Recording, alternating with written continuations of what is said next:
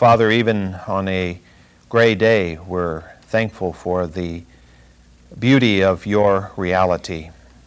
No matter what our circumstance or what may be the conditions of the environment, we know, Lord, you are always there. You are ever faithful. And this encourages us, and especially as we look through the passages of Scripture this morning and study about the God who was there and the God who cares for those who have need. And Lord, that's every one of us. And we acknowledge you today.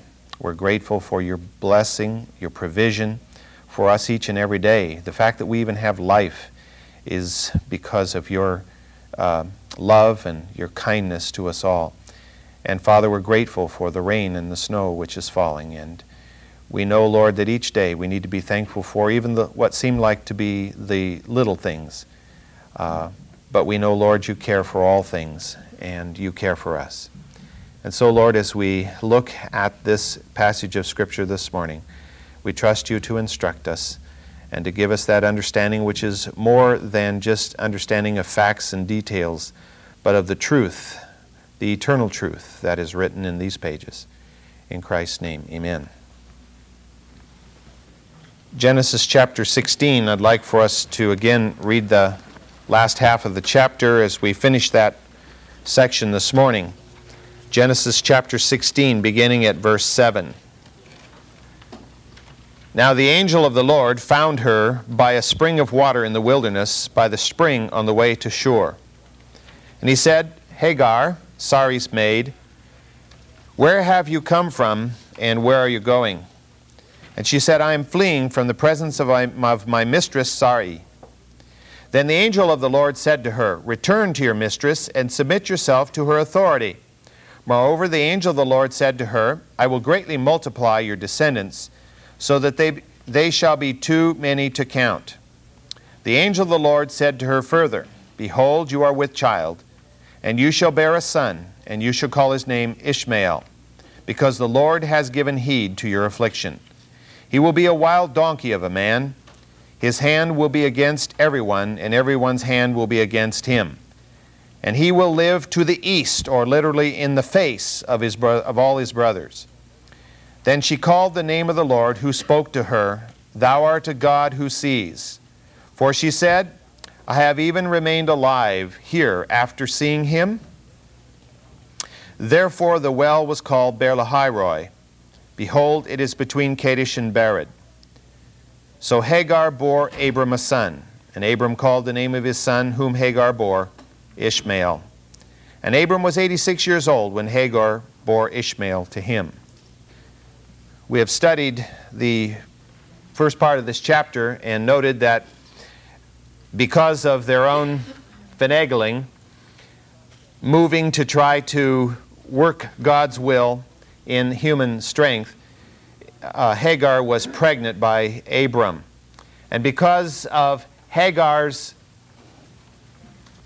what shall we call it, uh, her sense that she had worth now because she was pregnant and her mistress had little or no worth as a woman and as a wife anyway, uh, Hagar was not walking in obedience to her mistress, and not only that, she was acting in an arrogant way towards her.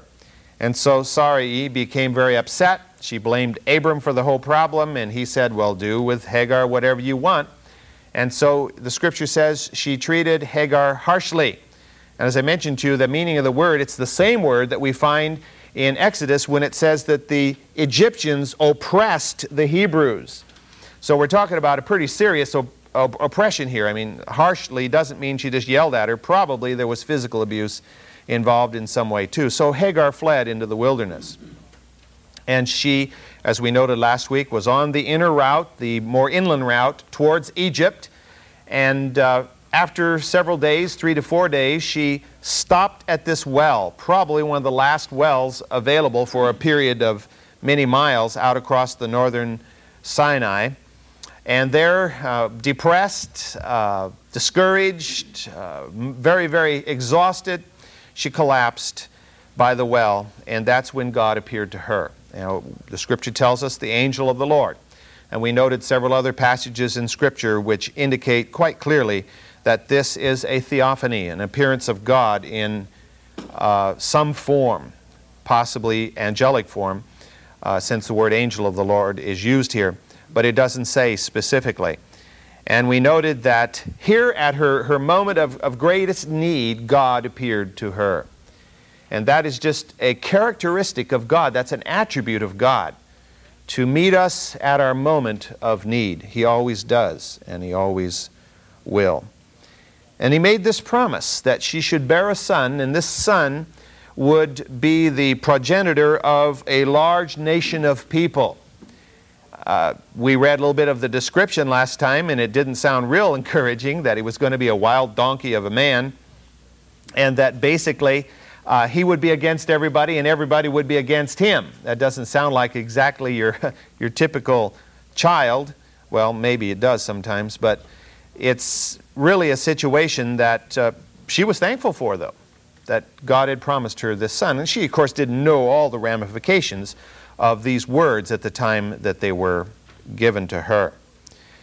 It's important, I think, for us to note what kind of impression the angel of the Lord made upon Hagar that day. And it's indicated in the passage here where uh, she gives to him a name in verse 13. She says, Then she called the name of the Lord who spoke to her, Thou art a God who sees. And the uh, meaning, the actual wording there in the Hebrew is a God named El Roi.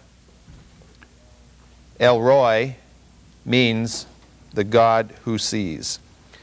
And by this, you'll note in your outline, she had at least two meanings. By this, she meant that he was the God who sees, and that he allowed himself to be seen and allowed her to remain alive after seeing him in, in whatever form he manifested himself. And I think uh, the, it's clear here she was totally amazed at this. She knew enough about the majesty of God because of her, her own native um, uh, superstition, I suppose you could say, but the fact she had dwelled for all these years in the house of Abram and come to understand something of the God that Abram worshiped, she was just really flabbergasted that a God of such majesty and power would manifest himself to someone as lowly as, as just a little Egyptian handmaid. So impressed was she that the scripture tells us she named, renamed the well, whatever the name of the well had been before, she renamed it Beer Lahai which means the well of the God or the living one who sees me. that was, who knows how long that uh, well even bore that, because certainly that would, well, not certainly, possibly, uh, that name would be uh, engendered into Abram if he believed her when she reported what happened here at the well. This was a life changing experience for this little lady. She returned to a very, very difficult circumstance. He said, Go back. She obeyed. She went back. She submitted herself to her mistress. It was going to be a trying time for her because certainly Sarai is, was going to continue to be harsh towards her in some ways, but of course, if her attitude changed and she began to give respect to her mistress as was proper, she probably could have reduced the amount of uh, oppression that she received. But now she had a personal presence. God would be with her. The presence of El Roi would be with her, and I think she could trust in that. Now, I think, of course, that the truth that comes out of this to us is that we also serve El Roi. We serve the God who sees. The God who sees us, the God who has allowed himself to be seen by us in the sense of seeing him in his word, in the majesty and power that is displayed there. Uh, you know, many times people feel that uh, they wish they could be at the time when God still appeared in the flesh or, you know, in angelic form or in a burning bush or however God appeared. But we are really blessed above those who have even had such a visual seeing of God because we have the total counsel of God's Word. And we can see Him as they could not. They could see a visible manifestation of Him, and they could hear His voice, and, and the truth was driven home to them But the whole counsel of God, I mean, we have the whole thing. We have the story from the beginning to the end. And we know what God is intending to say to mankind at any time and at any place. And so we really are blessed above these ancients in that being true for us. And we can look back on them and, and see what God has said. We often hear that hindsight is a whole lot better than foresight, right? And we have the hindsight here. we can look back and see what really was going on and what was the, the, uh, the reason behind the events that transpired. You know, why did Israel go into captivity in Babylon? A lot of them wondered. They didn't understand at all why they were going into captivity in Babylon, but we know why they went. We know why Assyria was allowed to come in and punish uh, Israel and destroy the city of Samaria. They were in great confusion about the whole thing. They didn't need to be because the prophets made it very clear to them, but they were blind. But we can see and we can understand. And the same God is our God. He is the God who sees our fears and our tears. He sees our anxieties and our needs and our hurts and He cares. It's really important for us to remember that, that He cares. Sometimes when something happens, we say, Oh God, don't you care? Yes, He cares. He cares far more than we care ourselves about the very situation. But He has a purpose in what He does and what He allows to happen. You and I have the indwelling Spirit of Christ. If we're truly born again, Christ lives in us. And that is a blessing beyond that of those of the Old Testament. Hagar was astonished, and she was strengthened by the knowledge that the God who sees met her. And the God who sees said, Go. And she believed that the God who sees would be with her.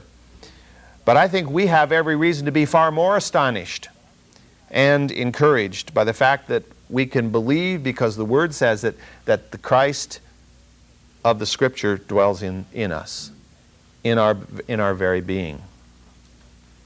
Most of us are pretty aware of the big struggle that went on through history, particularly from the period of the Reformation on, with the various concepts of transubstantiation, consubstantiation, and uh, the idea of, of, the symbolism of, of communion. And when you uh, think about all that, you know, you, the, the, transubstantiation being the idea that God was, was actually in the, the blood, and I mean the wine and in the bread, and, and when it was blessed, it converts into the literal body and blood of Christ. And then Luther comes along and says, no, that's not what happens, but, the, but God is very really there. He's with the substance, but He doesn't change the substance. And so when you take communion, there's a very real presence of Christ in that. And then, of course, Zwingli and Calvin and others said, no, it's, it's just symbolism. It, it simply means that when we do this, we do this in remembrance of Him, and, and God is not physically present in any way in the actual emblems themselves. And, you know, the, th- the battle still goes on. But you and I are well aware of the fact that Christ literally dwells within us. Uh, we're not changed into his body and his blood physically, but his spirit dwells within us and communes with our spirit. And there is a, a, literal presence of Christ with us at all times. And that's why wherever we go, we can go in the strength of the Lord. And we can minister in the strength of the Lord. And this is the truth that God is making, even in this early passage of Scripture, real to even someone as this little Egyptian maid. A couple of passages in the New Testament I'd like to read that sort of, not sort of, but which drive home this point. Romans 8, verse 9. You know, there's, there's a battle going on too within certain evangelical circles about being filled with the Spirit versus being not filled with the Spirit for Christians. Verse 9 However, you are not in the flesh, but in the Spirit, if indeed the Spirit of Christ dwells in you. But if anyone does not have the Spirit of Christ, he does not belong to him. And if Christ is in you, though the body is dead because of sin, yet the Spirit is alive because of righteousness. But if the Spirit of Him who raised Jesus from the dead, dwells in you. He who raised Jesus Christ, Christ Jesus, from the dead, will also give life to your mortal bodies through his Spirit who indwells you. It's really quite clear from Scripture that if we are a child of God, the Spirit of Christ dwells within us. That's how the new birth takes place. It is the Spirit of Christ who brings about the new birth. He is the one who regenerates, He's the one who gives us new life. So it's not possible to be a Christian and not be indwelled by the Spirit of Christ, the Holy Spirit. Ephesians chapter 3, verse 14. this, is, this is really a prayer. For this reason I bow my knees before the Father, from whom every family in heaven and on earth derives its name, that he will strengthen you according to the riches of his glory, to be that he will grant you according to the riches of his glory, to be strengthened with power through his Holy Spirit in the inner man, so that Christ may dwell in your hearts through faith, and that you, being rooted and grounded in love, may be able to comprehend with all the saints what is the breadth and length and height and depth, and to know the love of Christ, which surpasses knowledge, that you may be filled up to all the fullness of God. This is, of course, the story of our lives as we walk in Christ. And as we walk with Him in faith, we become more and more filled with the fullness of God. And we never reach capacity, of course, on this planet. We never get to the point where we can walk around and just say every thought and every intent and every action and every word is God guided and I sin no more. Uh, but we are on the path towards that. And God is working to, to gain control of this area and that area of our lives. And uh, at the time we pass off this planet, uh, we're far short of being perfect in the sense that we have achieved sinlessness because we cannot do that, but we have been perfected because of what Christ did on Calvary. And so we can pass into the presence of God spotless and blameless. Hagar would yet have another encounter with El Roi. And this, will, this is recorded in the 21st chapter of Genesis, and uh, we will look at that, of course, somewhat later down the line. This second encounter, though, is important because it would reconfirm in her heart the truth that God cares for the people who hurt, and God cares for the people who are hurt by God's people. Sometimes God's people hurt other people. And God cares for those people too. And again, I'm reminded of the fact that although you know, sometimes we, we do not remember people, we don't even know of the existence of some people, but with God there are no forgotten people. God knows every single person on this planet. Even the newborn child in the jungles of New Guinea, God knows that person. And God cares for that person as much as He does for you or for me or for Billy Graham or for anybody else you can think of. And, and when we look at it that way, it really removes any cause for us to be arrogant or prideful about our position or what God has done for us or what we have done for God, you know. Hagar, I think, would be the epitome of someone who really didn't have any reason for pride because she was downtrodden and she was depressed and oppressed, and yet this great God met her, and it just changed her life. She did go back. She returned to Abram and Sarai. And the scripture tells us she did give birth. And you'll notice in the passage it says, Abram called his son Ishmael. Now, why did Abram call his son Ishmael. I mean, after all, God had told her that was to be his son, uh, the, the son's name.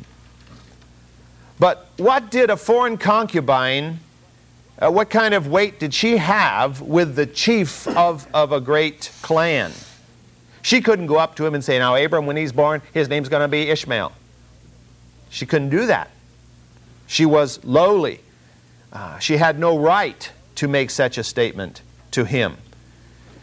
We don't even know for sure whether she even related the encounter at Beer Lahai to Abram. I, I think she did, but Scripture doesn't say she did.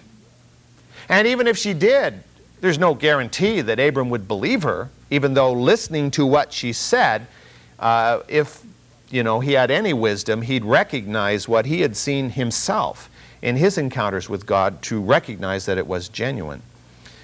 But whatever may be the case, certainly it was God who put it in his heart to name this boy Ishmael. That is, God hears, God sees. It's interesting that the very end of the verse, the very end of the passage, it says, "And Abram was 86 years old." Kind of keeping tabs on this guy. It helps us to uh, keep our chronology straight, particularly as we then look into the next uh, chapter. On your next outline, uh, we turn to the 17th chapter of Genesis, and we look at the fullest expression of the Abrahamic covenant as it has been given uh, fullest expression thus far. And of course, nailing it down in terms of the seal that was to be a part of it and the actual date of the birth of the one who would be the inheritor of the covenant and of the promise. Let me read uh, the first eight verses of chapter 17. Now, when Abram was 99 years old, the Lord appeared to Abram and said to him, I am God Almighty. Walk before me and be blameless. And I will establish my covenant between me and you, and I will multiply you exceedingly. And Abram fell on his face, and God talked with him, saying, As for me, behold, my covenant is with you, and you shall be the father of a multitude of nations. No longer shall your name be called Abram, but your name shall be Abraham for I will make you the father of a multitude of nations, and I will make you exceedingly fruitful, and I will make nations of you, and kings shall come forth from you. And I will establish my covenant between me and you and your descendants after you throughout their generations for an everlasting covenant, to be God to you and to your descendants after you. And I will give to you and to your descendants after you the land of your sojournings, all the land of Canaan for an everlasting possession, and I will be their God. Powerful promise. Now, I think the thing that leaps off the page, very first thing to us, is that we read in verse 16 of chapter 16 that Abram was 86, and now we read that he's 99. We just leap over 13 years. 13 silent years. 13 years in which no details are given to us in, in Genesis about what took place. Interesting, is it not? Every once in a while you find such a gap in Scripture. Of course, the one we most often refer to is the 400 silent years between the end of Malachi and the beginning of the New Testament, where it seems as if God you know, was, quote, silent and didn't speak. But of course, He did. He spoke specifically through His Word. But uh, here we have 13 years in which, look, think about it. they had gone ahead and uh, tried their own plan to, to have a baby, and Ishmael comes along. And uh, God said, No, no, no, it's not going to be that way. I'm going to give Sarai a son. 13 years later, still no son. I mean, God's really uh, putting them to the test. God is teaching them patience, teaching them faith and you think about that, how much we really need that. Because we, um, I don't know how we compare to Abram, but, but I think as a, as a nation, we are very impatient people. I, I think of, um, I don't know how many of you are familiar with some of the different characteristics in, in Brazil, but the two largest cities of Brazil are Sao Paulo and Rio. And uh, the difference between those cities is like the difference between day and night. And yet they're only, oh, what, two, three, four hundred miles apart. They're not really that far apart. But um, so, uh, Rio is a typical Latin American city, you know, kind of a manana place. The, the people who live there are called cariocas uh, because of the dance, you know, the carioca.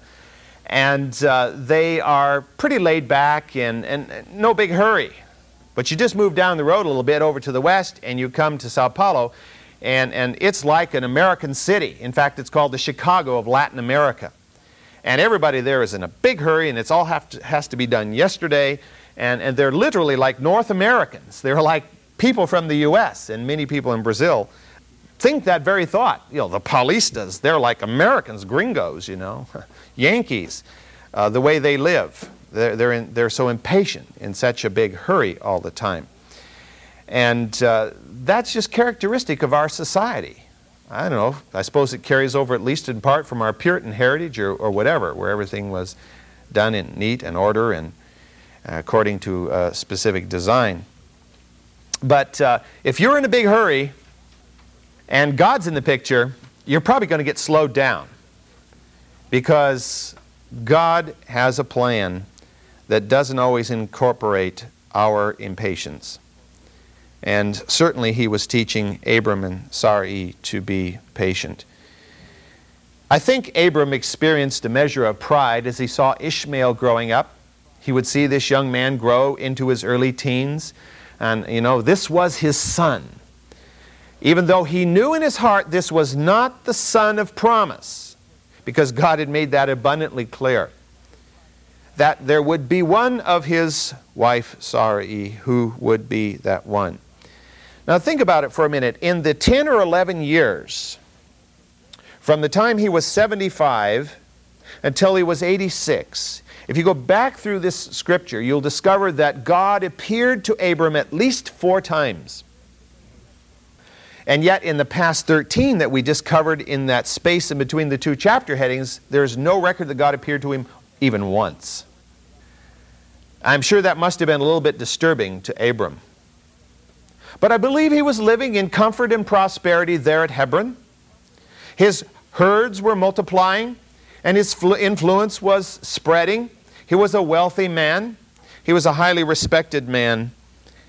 And yet, in the midst of it all, his wife still bore the stigma of barrenness.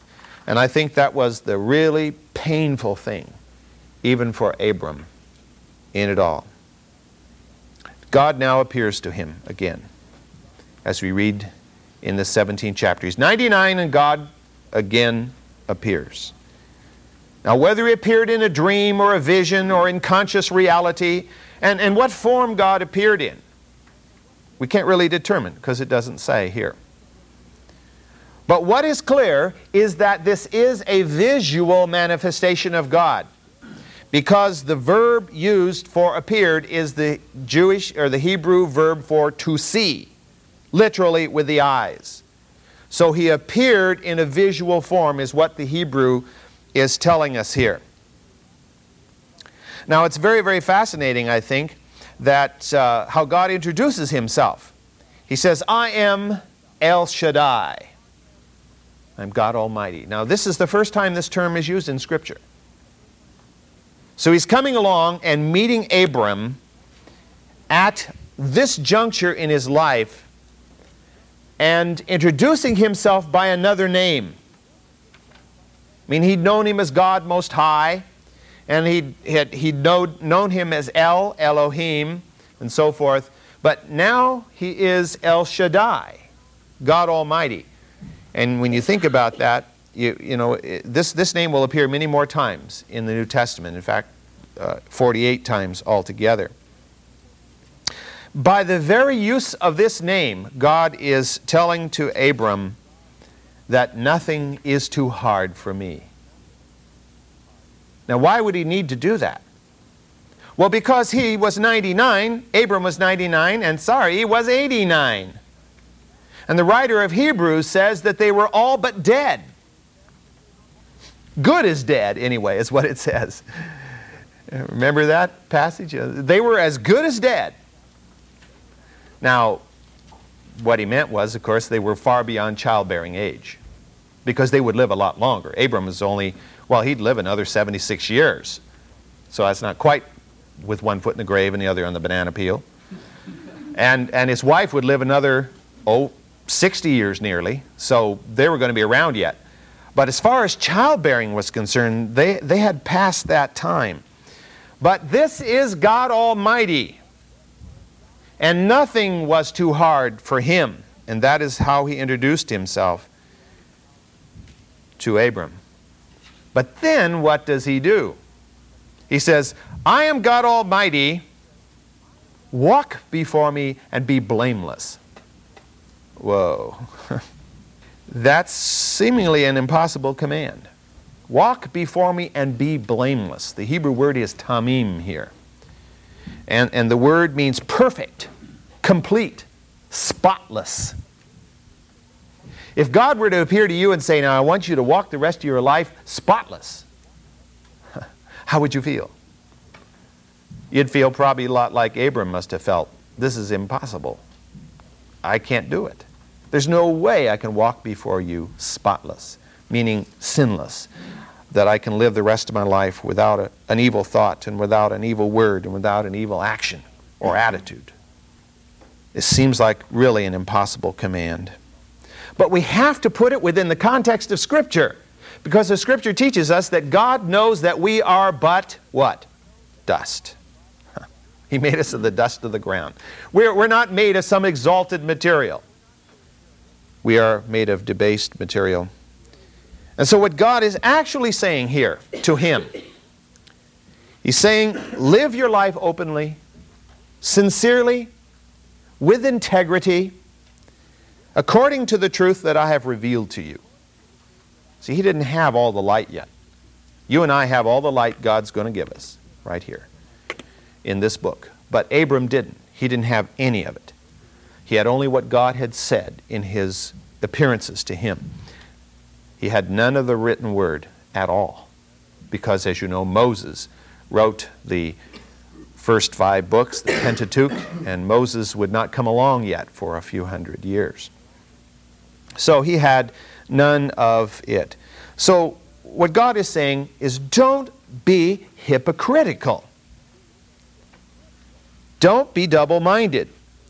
Keep your heart turned toward me no matter how many times you may fail. And this to me is the, is the key teaching of Scripture from one end to the other. Our heart's orientation is what counts. You and I will sin, you and I will fail. Abram would sin, Abram would fail. We know that because you just turn over a couple of chapters and he's off telling another king, No, she's my sister. You know, it sounds like something, you know, deja vu, right? I think you said this before once, didn't you?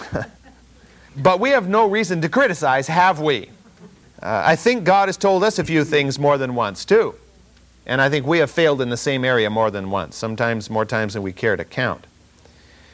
And yet, what God is saying is, you will fail, but you keep your heart toward me, and I will count that as spotlessness blamelessness. I will impute that righteousness. I will p- impute that spotlessness to your account if you keep your heart turned towards me.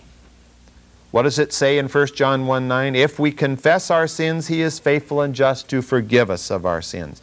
What did Jesus say to, to Peter when he said, Well, shall I forgive him seven times? I'll be magnanimous here. No, 70 times 7, meaning ad infinitum. There's no limit to the number of times you must forgive those, which means, of course, that's a picture of God Himself. If we confess, He forgives. It doesn't matter if we do it a thousand times or a million times, He's there because He has already imputed righteousness to our account. Abram was overwhelmed here as God appeared to him. It says he fell on his face. How many times do we see that in Scripture? Even before angels, some fell on their face. And, you know, reading the description of the angel, it's no wonder uh, they did so. But in this particular case, God continued, of course, to minister to him. He was overwhelmed by this encounter with the Almighty One, El Shaddai, God the Almighty, with great compassion. And I think that has got to come through here. God spoke to him with, with great compassion the love of God just exuded through these encounters towards Abram. How do we know that? Because Scripture says God is love. That's one of his great attributes. And when he shows up, his love is there. Not that this was a big warm fuzzy experience, it certainly wasn't. But he sensed the well being here that God was emanating towards him. And with this great compassion, God reiterated his promise to make of Abram a great nation. And to emphasize this, God changed his name. Your name no longer will be Abram, that is exalted father. Your name now will be Abraham, meaning father of a multitude. well, you just think about that. Here he is, still has no children by his wife. This promised son is not born, and he's going to be the father of a multitude. God has a real sense of humor. God even said, I'm going to bring forth kings from your seed. Kings will be descended from you. And of course, these, this would be fulfilled in the many kings of Judah and Israel. And, and when you read through Samuel and uh, Kings and Chronicles, you get the story of these kings. And a lot of them, I'm sure if Abraham had known them personally, he said, I don't want to count those guys as my descendants. But nevertheless, it would, be, it would reach its fulfillment partially in David, of course, who would be the apple of God's eye but more, most fully in the one who would be the son of David and the son of God, the Messiah. This would be the ultimate king who would come out of the seed of Abram. And then, of course, in this passage, God extends the Abrahamic covenant beyond Abram to his descendants. El Shaddai would be the God of the children of Abraham and the everlasting covenant which he established with Abram would be their covenant also.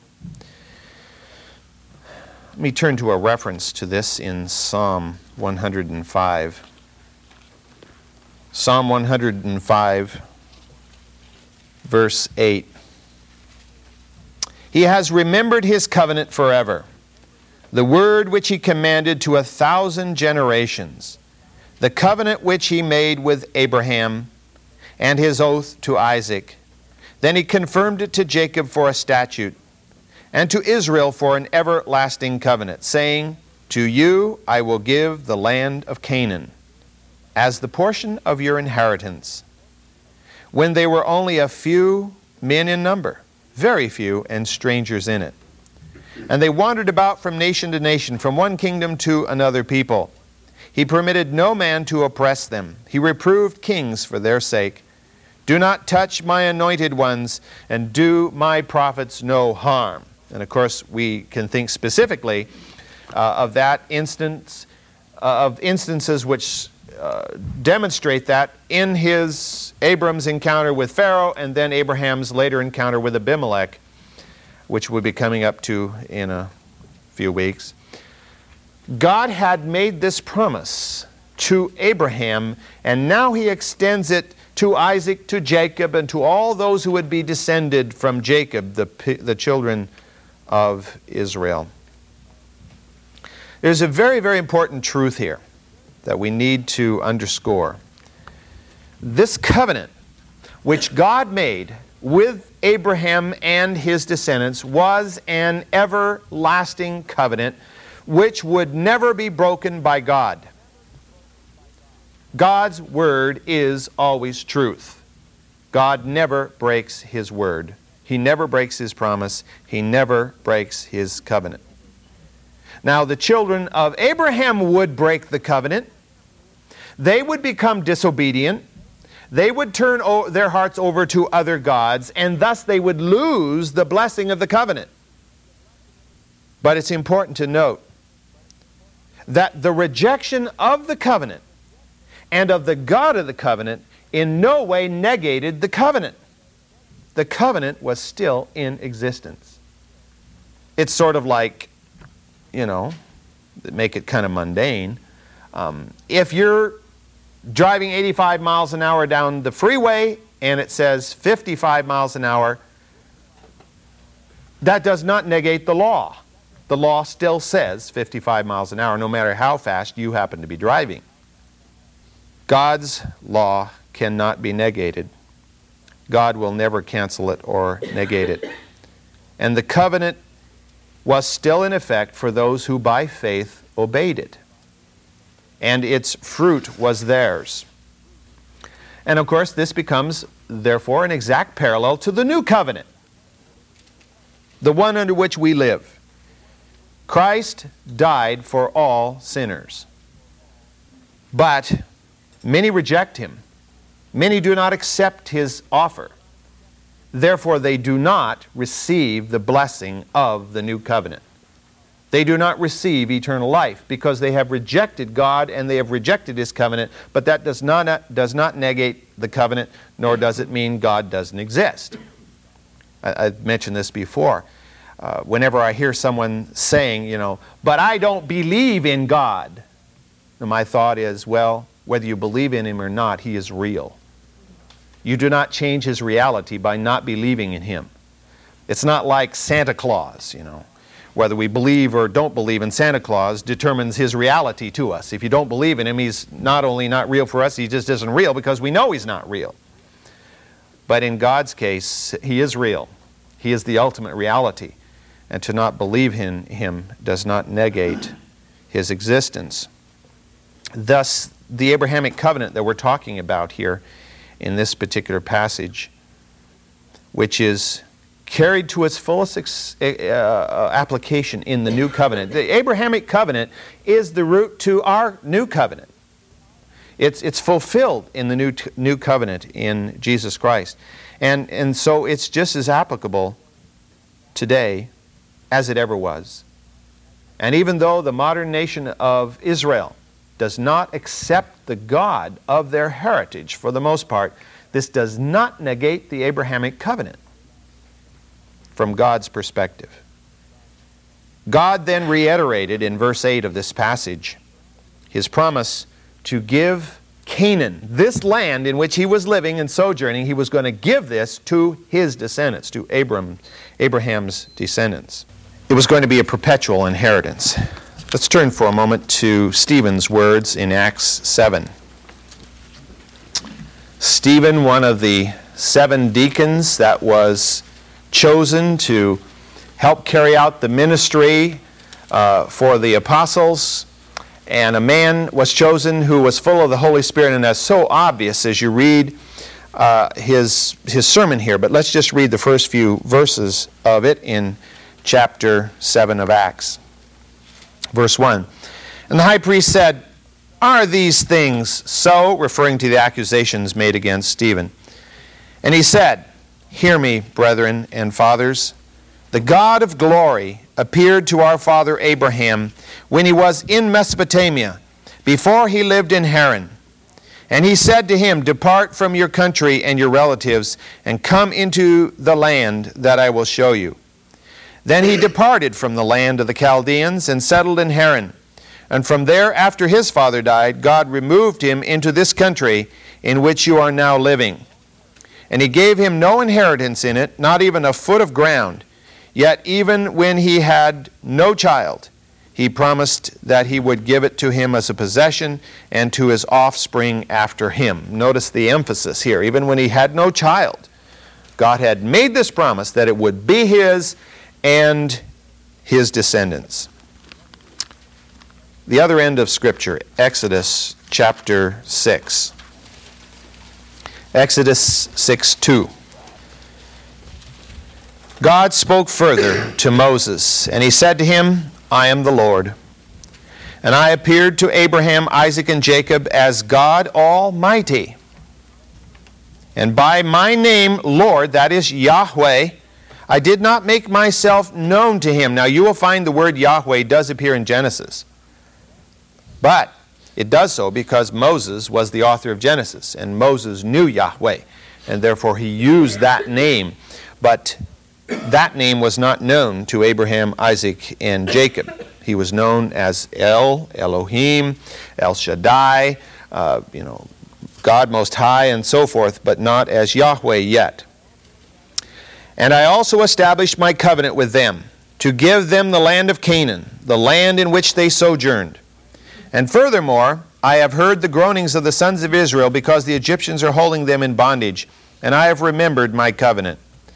Say therefore to the sons of Israel, I am the Lord, and I will bring you out from under the burden of the Egyptians, and I will deliver you from their bondage. I will also redeem you with an outstretched arm and with great judgments. Then I will take you for my people, and I will be your God and you shall know that I am the Lord your God who brought you out from under the burdens of the Egyptians. And I will bring you to the land which I swore to give to Abraham, Isaac, and Jacob, and I will give it to you for a possession. Why? Because I am the Lord. This was the promise, and God would not fail. God would remind his people of his covenant, and God would bring it to reality. And as he brought them out of Egypt, he gave them the land, and that was their inheritance. God would renew this covenant many times. And as you read through the Old Testament, you find where God says, Now, you know, I am renewing this covenant with you. I am remembering my covenant. If you will walk in my ways, this land will be yours forever. This is what he kept telling them. I mean, he reminded Abram several times of the covenant, and then he reminded Abram's descendants of the covenant. In fact, he will renew it specifically to J- Isaac, he will renew it to Jacob, and then it will be kept in perpetuity for the descendants of Jacob. But for the covenant to be personal, and that's where the rubber meets the road, each individual had to confirm this covenant in his own heart. We have to always remember the Jews or the Israelis, the ancient Hebrews, were not believers blanket just because they were the people of God. Every single one of them had to have his or her own personal relationship with God in order to be a true spiritual descendant of Abraham. That is, of course, why evil crept in and they began to turn their hearts away because there were those individuals who rejected the truth, just as there are people who attend evangelical Bible teaching churches in America today who reject the truth they hear, for whom it never breaks through the hardness of their heart. Their pride will not let it in.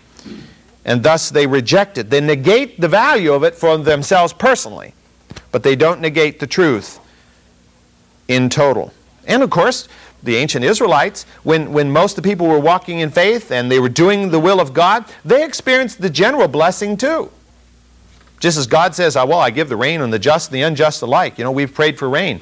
And it's raining on everybody out here today, whether they're a pagan or not. You know? And, and so the ancient Israelis experienced the blessing, even if they weren't trusting. In general, they experienced the blessing. You know, the peace that was in the land at the time, the prosperity that was in the land at the time. But individually, in their own heart, they did not have shalom. They did not have personal peace with God unless they had their own personal relationship with God and walked in obedience to what He proclaimed in His Word. Now, Israel, you know, and I know, ultimately lost Canaan. But that didn't mean God threw out his covenant. It didn't mean the covenant was canceled.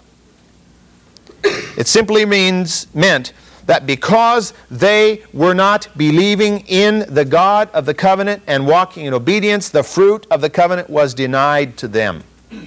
And they were shoved out of the land. I'd like to read a passage. I didn't put it on the outline, but uh, it, from Deuteronomy 31. I'd like to read a short passage here to wind up today. Deuteronomy chapter 31, beginning at verse 14. Then the Lord said to Moses, Behold, the time for you to die is near. Call Joshua and present yourselves at the tent of meeting that I may commission him. So Moses and Joshua went and presented themselves at the tent of meeting. And the Lord appeared in the, in the tent in a pillar of cloud, and the pillar of cloud stood at the doorway of the tent. And the Lord said to Moses, Behold, you're about to lie down with your fathers, and this people will arise and play the harlot with the strange gods of the land, into the midst of which they are going, and will forsake me and break my covenant which I have made with them. Great departing words, right? you've, you've led these people, Moses, and this, but you know, it didn't shock Moses. they had been real brats all along. And you know, at one point, remember where God says, "Step aside, Moses, and I'll wipe the whole crew out, and I'll make a new nation of you." And Moses interceded. Of course, that's what God wanted him to do, and uh, said, "No, please don't do that, because what will everybody think?" Well, God put that in his heart to do. God was just putting Moses through another trial. Then my anger will be kindled against them in that day, and I will forsake them and hide my face from them, and they shall be consumed, and many evils and troubles shall come upon them, so that they will say in that day, Is it not because our God is not among us that these evils have come upon us? But I will surely hide my face in that day because of all the evil which they will do, for they will turn to other gods. Now, therefore, write this song for yourselves and teach it to the sons of Israel. Put it on their lips in order that this song may be a witness for me against the sons of Israel. For when I bring them into the land flowing with milk and honey, which I swore to their fathers, and they have eaten and are satisfied and become prosperous, then they will turn to other gods and serve them and spurn me and break my covenant. Then it shall come about, when many evils and troubles have come upon them, that this song will testify before them as a witness, for it shall not be forgotten from the lips of their descendants. For I know their intent, which they are developing today, before I have brought them into the land which I swore. And then we have the Song of Moses, which recounts the glories of God and all of his blessing in the next chapter. But the point is, God knew that they would violate the covenant and that He was going to give them the land anyway, but that they would lose the land ultimately. For thousands of years, they would lose the land. And of course, there has been a partial reoccupation of the land, and there's a lot of debate about what that means, as you well know. Uh, whether that means fulfillment of prophecy or as others say it has nothing to do with it because the Israelis over there they don't honor God at all. Well, whatever we say, um, you know, God is at work and, and God is bringing something about that is, that is great and powerful. And His covenant has not been negated, it still is in existence. And this, this, this passage that we just read, that God gave to Moses, I think is such a powerful expression of the fact that, well, that 20th verse is, is such a key verse. When they become prosperous and they're satisfied, then they're going to chase after other gods. The greatest threat to the church today is prosperity. Because when the church prospers, then we don't need God and we can do it on our own. That's why I think God often keeps the church poor. Not spiritually poor, but poor in other areas, because such prosperity tends to turn the heart away from God. At least it did for Israel, and I think we can show certain times in church history when that has happened also. And so God will bring about His plan and His purpose in His time for us, as He did for Israel. Well, next week we'll look uh, at the next passage, uh, beginning with the ninth verse, at the seal, the sign of this covenant. Hmm.